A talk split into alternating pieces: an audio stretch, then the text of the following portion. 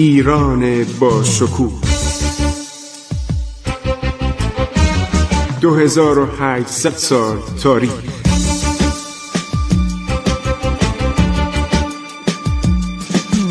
عبور از تاریخ.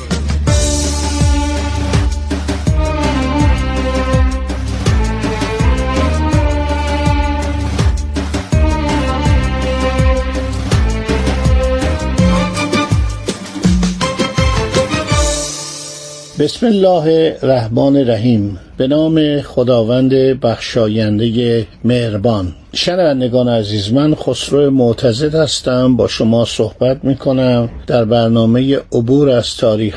ما طی برنامه های اخیر سلطنت شاه اسماعیل صفوی و کوششی که کرد برای ایجاد وحدت ملی و یک پارچگی ایران و از میان بردن فودالیسم و همینطور برافکندن نفوذ دولت عثمانی که در قسمت باختر ایران از قفقاز اون موقع تا حدود عرض شود که بالای داغستان تا دربند تا مخاش قلعه تا بسیاری از نواحی که امروز در قسمت شمال غرب دریای خزر یا دریای کاسپی هستند جزو ایالات ایران بود و اینها از دولت ایران اطاعت می‌کردند.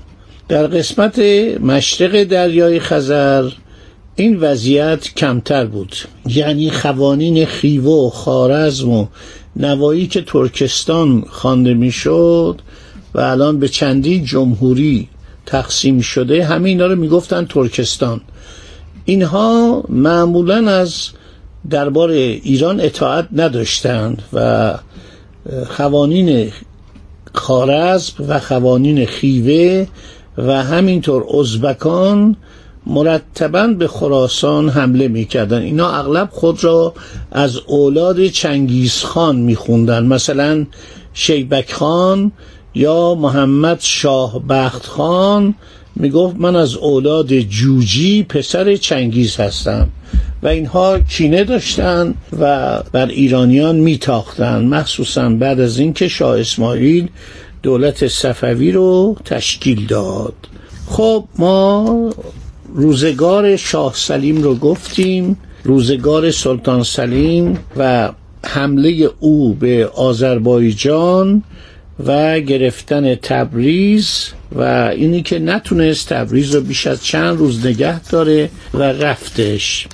و گفتیم که شاه اسماعیل با معدود سپاهیان خودش که حدود شاید مثلا 27 هزار تن بیشتر نبودن توانست عرض شود در مقابل 140 هزار تا 180 هزار سپاهیان عثمانی مقاومت کنه و البته در این جنگ شکست خورد و متواری شد و عده زیادی از سپاهیان ایران حدود همون 24 هزار نفر به شهادت رسیدند.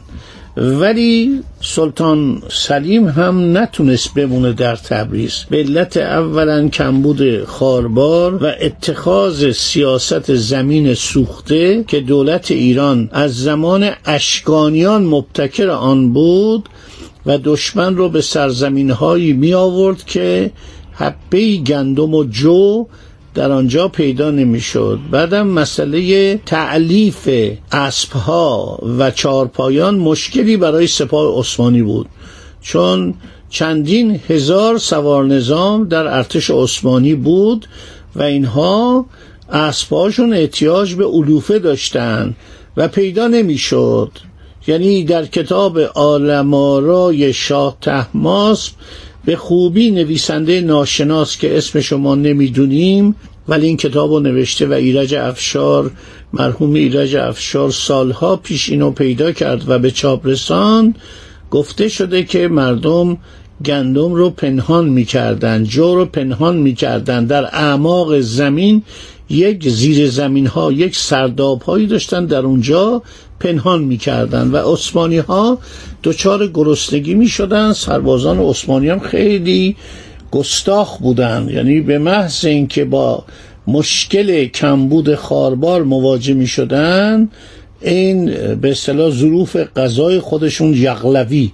اینا رو وارونه به زمین می زدن و می‌گفتن ما نمی جنگیم و چرا در این سرزمین کسی به رویارویی ما نمیاد. همون بلایی که روسها در سال 1812 سر گراند آرمه ناپل اون ارتش کبیر ناپل اون که حدود 350 هزار سرباز داشت آوردن و ناپلئون هر چی جلو می‌رفت در روسیه کسی را نمی‌دید.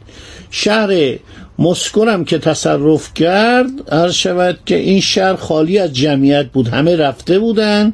و شهر هم به آتش کشیدن که ناپلئون بعد از یه شاید مثلا دو هفته اقامت ناچار به عقب نشینی شد و در بین راه این گراند آرمش به قدری مردن بر اثر برف و سرما و بر اثر حملات چریکی که وقتی رسیدن به ویلنا در مرز لهستان 90 هزار نفر از اینها بیشتر زنده نبودند. این بلایی بود که دولت شوروی در جنگ جهانی دوم بر سر ارتش آلمان نازی یک ارتش دو میلیون و پانصد هزار نفری آورد و این سپاهیان هم نابود شدند هم بنزین نداشتن هم خاربار نداشتن هم لوفتوافه یعنی نیروی هوایی آلمان نمی‌تونست به اینها خاربار از طریق چتر بفرسته به پایین. و اینها گرسنه بودن اسلحهشون هم تموم شده بود یعنی فشنگ و مهمات و گلوله توپ ها و تانک ها بنزین نداشتن و کامیون ها بنزین نداشتن. هواپیما به علت یخ زدن بنزین قادر به پرواز نبودن. این سرزمین سوخته اصطلاحی است که از زمان اشکانیان ملت ایران به دنیا یاد داد. و حالا صفوی هم همین کار رو در مقابل سلطان سلیم مغرور انجام دادن و این سلطان سلیم بیچاره ناچار شد که بعد از چهار روز شهر تبریز رو ترک کنه و مدتها شاه اسماعیل در صدد انتقامجویی بود که نتوانست کاری بکنه.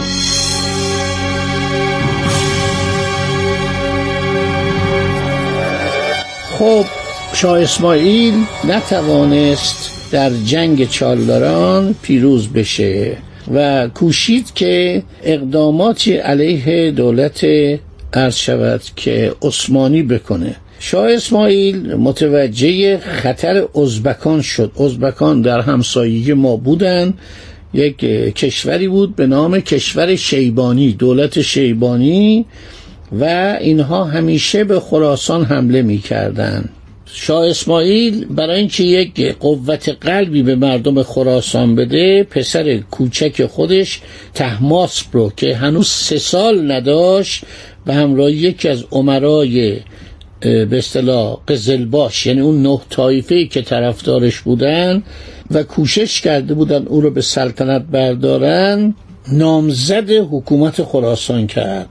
و ایشون رفت این بچه سه ساله شد حاکم خراسان. می‌بینید چه وضعیتی بوده که به خاطر نجات ایران اینها یک کودک سه ساله رو فرستادن. والی خراسان البته در کنارش آدم های عرض شود که مهمی بودن. خب من یک نکته بهتون قبلا اشاره کردم که برادرزاده سلطان سلیم به ایران پناهنده شده بود و این شخص به نام مراد مراد میرزا نام داشت.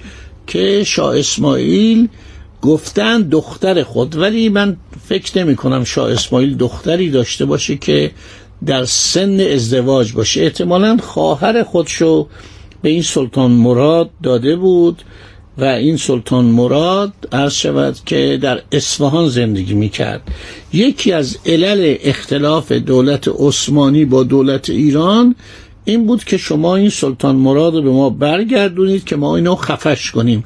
یعنی سلاطین عثمانی شما در کتاب شاخ زرین اثر نوئل باربر که نویسنده تاریخی هستش بخوانید که معمولا وقتی یک سلطان عثمانی به سلطنت می‌رسید در سنین کم 20 سالگی 18 سالگی حتی کمتر اولین کارش این بود که دستور می‌داد یک سری غلامان عرض شود سودان. از اینا رو از سودان می آوردن. کشور سودان سرزمین سودان که بغل مصر جنوب مصر اینا رو کر می‌کردن یعنی گوش اینا رو کاری می‌کردن که دیگه نمیشتید و زبانشون رو میبریدن و اینها با علائم و با اشارات دست و چشم وظایف رو انجام می‌دادن یعنی به اینا دستور می‌دادن چه کار کنن. شاهزادگان رو تو یک اتاقی می بردن فکر کنید مثلا سلطان سلیم ده تا برادر داشت. دستور می‌دادن که اینا رو خفه کنن. به مرگ بسیار فجی یعنی خفه کردن اینا با دست انجام می‌شد. و اینها با درد و رنج میمردن. حتی کور نمی کردن زبان نمی بریدن می کشتن اینا رو. از بچه شیرخوار بگیرید تا مثلا جوان 18 ساله 20 ساله. این بود که اینا اغلب پناهنده می شدن فرار می کردن می رفتن کشورهای دیگه.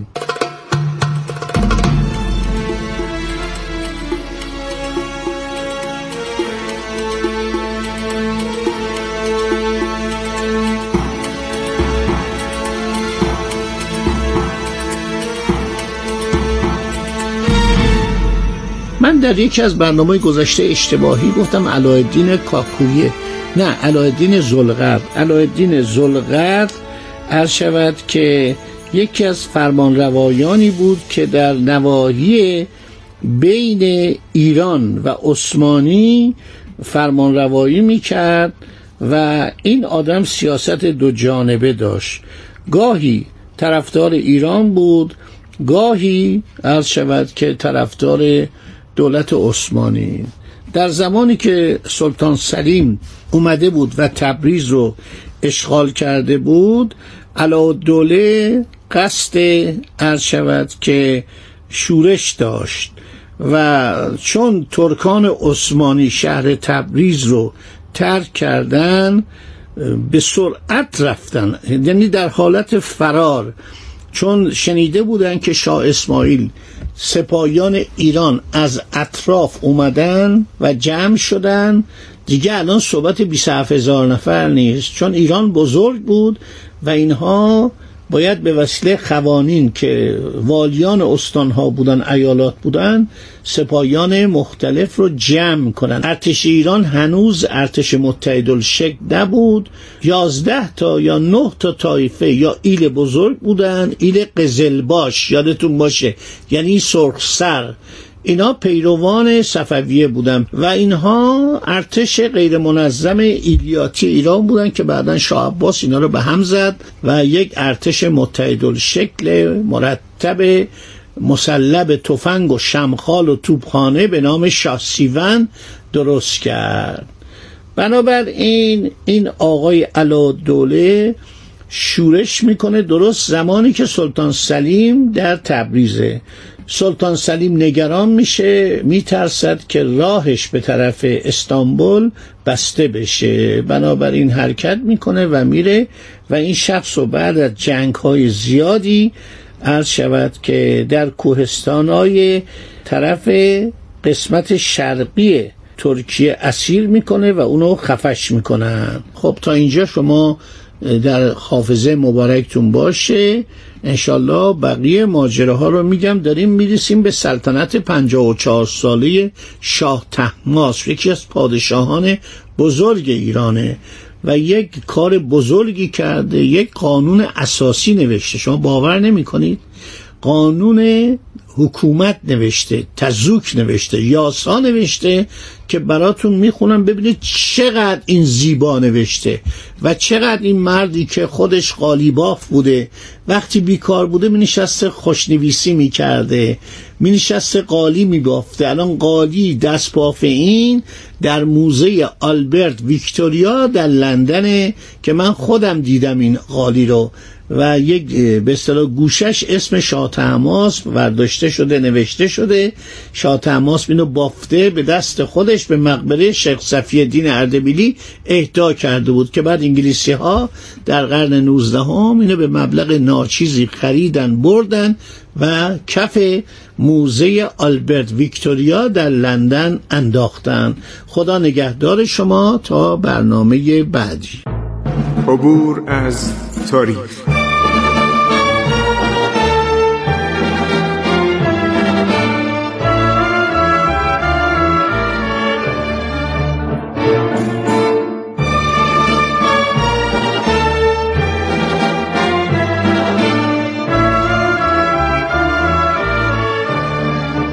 ایران با شکوه. 2800 سال تاریخ. سرگذشت ایران ما به روایت خسرو معتزد.